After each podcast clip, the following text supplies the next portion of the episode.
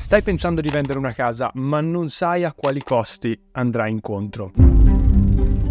In questo video vedremo tutti i costi che devi affrontare se stai pensando di vendere casa. Siamo abituati a pensare che le spese per una compravendita immobiliare vengano pagate dall'acquirente. In realtà non è del tutto vero come vedremo anche nell'esempio alla fine di questo video. Le spese che per prassi sono a carico della parte acquirente sono le spese notarili e le tasse inerenti all'atto. Attenzione però che anche in questo caso specifico il fatto che le spese vengono pagate dalla parte acquirente non esonera la parte venditrice da preoccuparsi per queste spese perché infatti se la parte acquirente non dovesse pagare il notaio oppure non dovesse pagare le tasse inerenti all'atto di compravendita, anche il venditore ne sarebbe responsabile. Un altro caso specifico in cui il venditore potrebbe essere chiamato in ballo per le spese notarili e le tasse inerenti all'atto di compravendita è il caso di un accertamento da parte dell'Agenzia delle Entrate. Supponiamo che l'Agenzia delle Entrate rilevi una irregolarità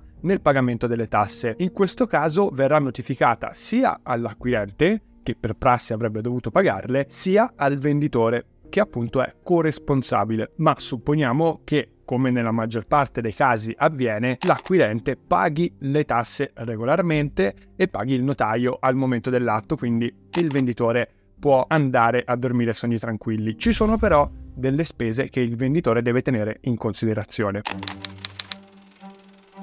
Partiamo dal primo gruppo di spese, ovvero le spese preliminari, le spese che il proprietario deve sostenere prima ancora di mettere in vendita l'immobile. La prima voce di questo capitolo è una buona stima immobiliare. Considerate che una stima immobiliare fatta da un geometra, da un architetto o da un agente immobiliare può costare dai 500 euro a salire a seconda del tipo di proprietà. Una stima immobiliare è essenziale per poter mettere in vendita l'immobile perché il venditore deve capire il giusto prezzo che può richiedere sul mercato e il prezzo a cui sarebbe proficuo e giusto in quella situazione di mercato chiudere una trattativa. La stima dovrebbe includere una buona descrizione dell'immobile con tutti i suoi punti forti e i suoi punti deboli, un'analisi del mercato, della zona di riferimento e alla fine il calcolo del valore della proprietà. In Valente Italian Properties, la mia azienda, la stima immobiliare è inclusa nei nostri servizi di agenzia per la vendita immobiliare e quindi è inclusa nella provvisione che il cliente pagherà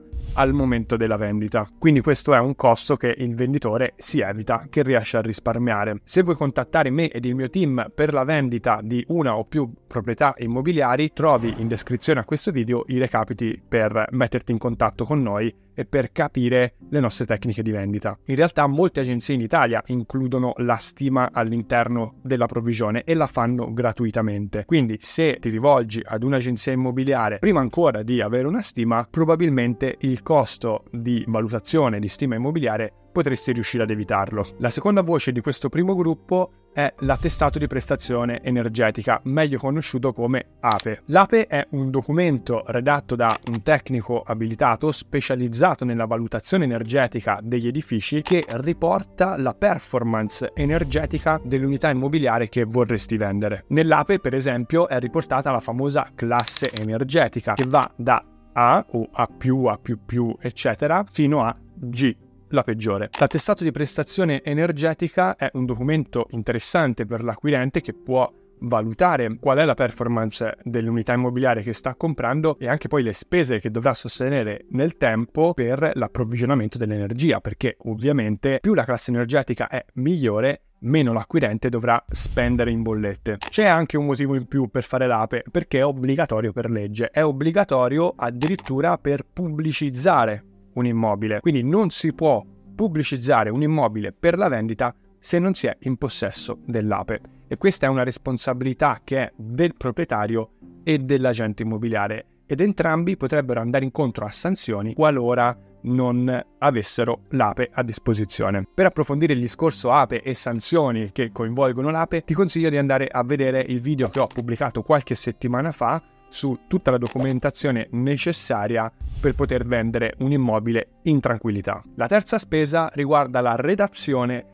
di una relazione tecnica di conformità. La relazione tecnica di conformità è un documento redatto da un tecnico abilitato, solitamente un geometra, un architetto o un ingegnere, che riporta e certifica la conformità dell'immobile. In questo documento infatti il tecnico assevera, quindi conferma e si prende la responsabilità delle dichiarazioni che sono scritte nella relazione e conferma che l'immobile è conforme oppure porta in evidenza delle difformità e quindi mette a conoscenza il venditore, il proprietario dell'immobile che ci sono delle difformità che deve correggere. A mio avviso questo è uno dei documenti più importanti e in tantissime regioni d'Italia sta diventando obbligatorio per poter stipulare un atto. In Toscana, ad esempio, dove lavoro da più tempo e dove ho maggiore esperienza, il certificato di conformità è obbligatorio da quasi una decina d'anni, ma anche molte altre regioni stanno seguendo questo esempio. In alcune zone d'Italia il certificato di conformità viene fatto a cure e spese della parte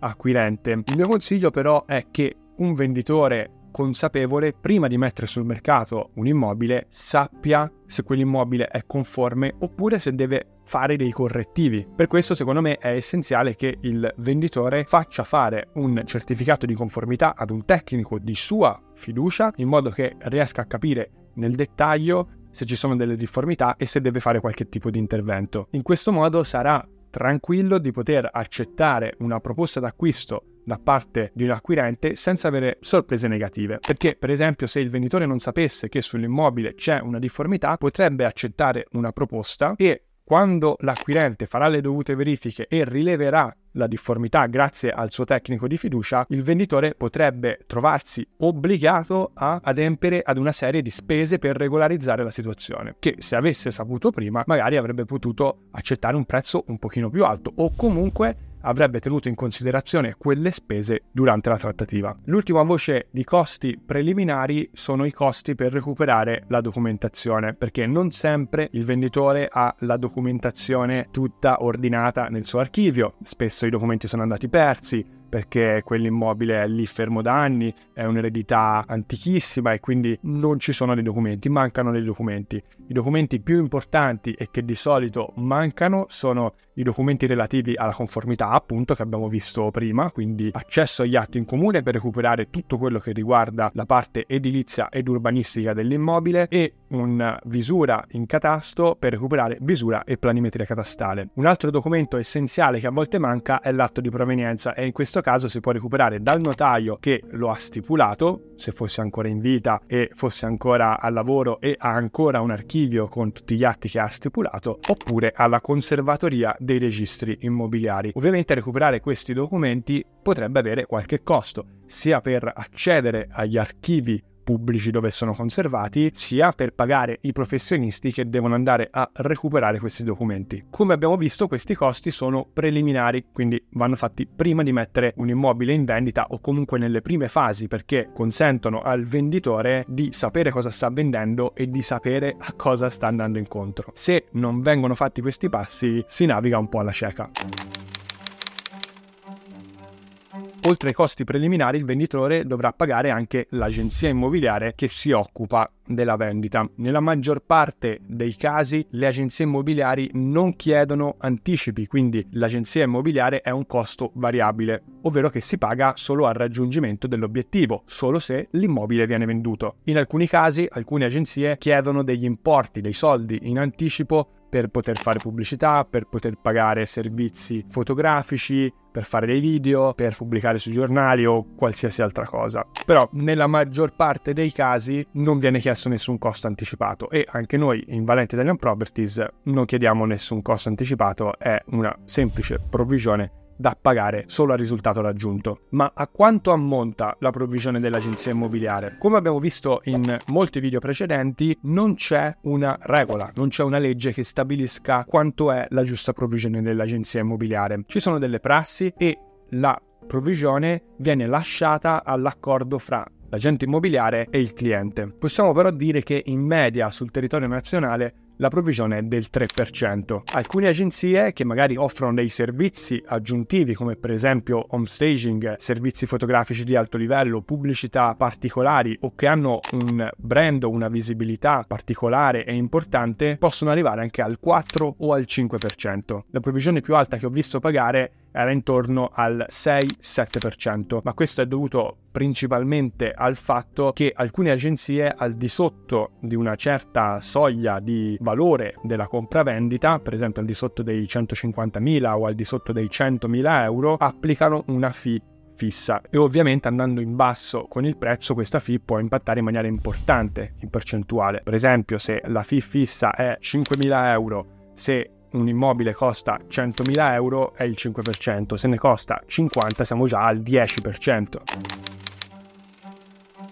Parliamo adesso di costi notarili. Qui mi direte, ma come Jacopo, mi hai detto che i costi notarili e le tasse le paga l'acquirente, perché adesso mi parli di costi notarili per il venditore? Beh, perché in realtà ci potrebbero essere dei costi da pagare al notaio delle parcelle a carico del venditore. Giusto per fare un paio di esempi, si può parlare di accettazione tacita di eredità, quindi il caso in cui l'attuale venditore sia venuto in possesso, abbia acquisito la proprietà dell'immobile con una successione, dovrà fare l'accettazione tacita di eredità. Se il decuius ovvero la persona deceduta che ha passato i beni all'attuale venditore, è mancata da meno di 10 anni. Un altro esempio di costi notarili a carico della parte venditrice può essere una procura. Per esempio ci può essere uno dei venditori, supponendo di avere più venditori, più proprietari dell'immobile, che non può essere presente all'atto magari perché è infermo, magari perché si trova dall'altra parte del mondo. Mi è capitato di fare atti con venditori che vivevano in Australia in questi casi il venditore che non può essere presente dà una procura a qualcuno, magari un altro venditore oppure una persona di sua fiducia che firmerà all'atto per suo nome e suo conto. Questo ovviamente ha un costo, cioè fare una procura ha un costo che si aggira intorno a qualche centinaio di euro. Un notaio può chiedere dai 3 ai 500-600 euro per fare una procura. Prima di passare all'esempio numerico e pratico, andiamo alla parte più succosa, le imposte. Anche in questo caso si potrebbe creare confusione perché abbiamo detto che le tasse vengono pagate dalla parte acquirente, di solito per prassi, ma le imposte sono una cosa diversa. Intanto c'è da capire la differenza fra tasse e imposte. Le tasse sono degli importi pagati dai contribuenti per ricevere un servizio specifico ed è il caso della compravendita perché si paga la tassa di registro perché l'atto venga registrato, si paga l'imposta ipotecaria e catastale per far sì che venga registrato anche nei registri ipotecari e nel catasto, quindi si paga un importo al fisco per ottenere un servizio. Le imposte invece hanno un funzionamento diverso, sono generali per così dire, quindi sono degli importi che il contribuente paga, ma non per avere un servizio specifico in cambio, ma per finanziare lo Stato in generale. Le imposte di solito vengono applicate sul reddito, una delle imposte più famose è l'IRPEF, l'imposta sul reddito delle persone fisiche, ma anche su una compravendita immobiliare ci possono essere delle imposte. In questo caso si tratta della imposta sulla plusvalenza. Infatti potresti aver comprato l'immobile che oggi stai vendendo ad un prezzo più basso. Quindi hai comprato ad un prezzo più basso e stai rivendendo ad un prezzo più elevato, ovvero stai generando del profitto, ovvero del reddito. Questo reddito ti viene tassato. In realtà l'imposta sulla plusvalenza è abbastanza semplice perché si applica il 26% sulla plusvalenza generata. La cosa che dobbiamo capire è come si calcola questa plusvalenza. Infatti non è semplicemente la differenza fra l'importo a cui hai comprato e l'importo a cui stai vendendo. Ci saranno sicuramente tutta una serie di spese che puoi portare in detrazione per abbattere la plusvalenza che hai generato. Per esempio, se hai comprato a 100.000 euro e oggi stai vendendo a 200.000 euro, dovresti avere una plusvalenza di 100.000 euro. Il discorso però è che probabilmente per portare a questo aumento di valore hai fatto delle ristrutturazioni, hai fatto dei miglioramenti e li hai pagati. Queste spese possono essere detratte dalla plusvalenza, quindi supponiamo che tu abbia speso 50.000 euro per riqualificare quell'immobile, quindi hai comprato a 100, speso 50 e rivenduto a 200. La tua plusvalenza sarà di 50.000 euro. È necessario però specificare che in molti casi il venditore è esonerato dal pagamento della plusvalenza, per esempio nel caso di prima casa. Quindi se hai acquistato un immobile come prima casa e lo stai rivendendo ad un prezzo maggiore non dovrai pagare la plusvalenza. Ovviamente dovrai sempre rispettare le regole della prima casa, quindi non vendere entro 5 anni, oppure se vendi entro 5 anni ricomprare una prima casa entro 12 mesi. Ma anche se hai comprato un immobile senza agevolazioni prima casa, quindi volgarmente una seconda casa, ma anche terza, quarta o quinta, puoi vendere senza avere le imposte sulla plusvalenza se detieni la proprietà dell'immobile per almeno 5 anni. Quindi se hai comprato più di 5 anni fa, anche se non è una prima casa, puoi rivenderla senza imposte sulla plusvalenza. Attenzione che ci sono alcune eccezioni a questo caso. Se per esempio hai comprato un immobile e lo hai ristrutturato con sconto in fattura, quindi hai usufruito dei super bonus, dei bonus edilizi e ti sei fatto fare anche lo sconto in fattura, la legge di bilancio 2024 dice che puoi rivendere senza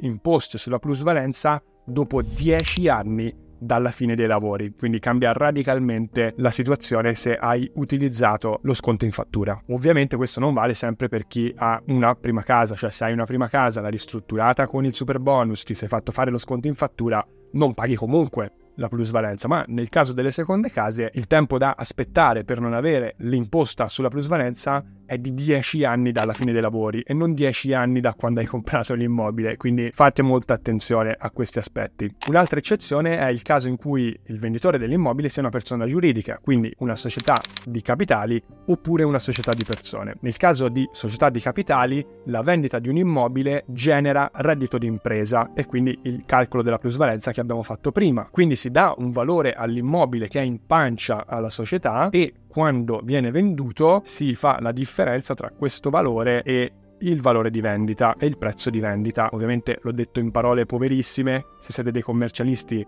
non vi distruggete, ma il funzionamento è più o meno questo. Infatti di tanto in tanto si possono rivalutare gli immobili all'interno della società per poter ottimizzare in caso di vendita il calcolo della plusvalenza. La differenza è che per le società di persone invece questo reddito derivante dalla vendita dell'immobile fa capo alle singole persone che compongono la società. A questo punto facciamo un esempio per rendere tutto più comprensibile.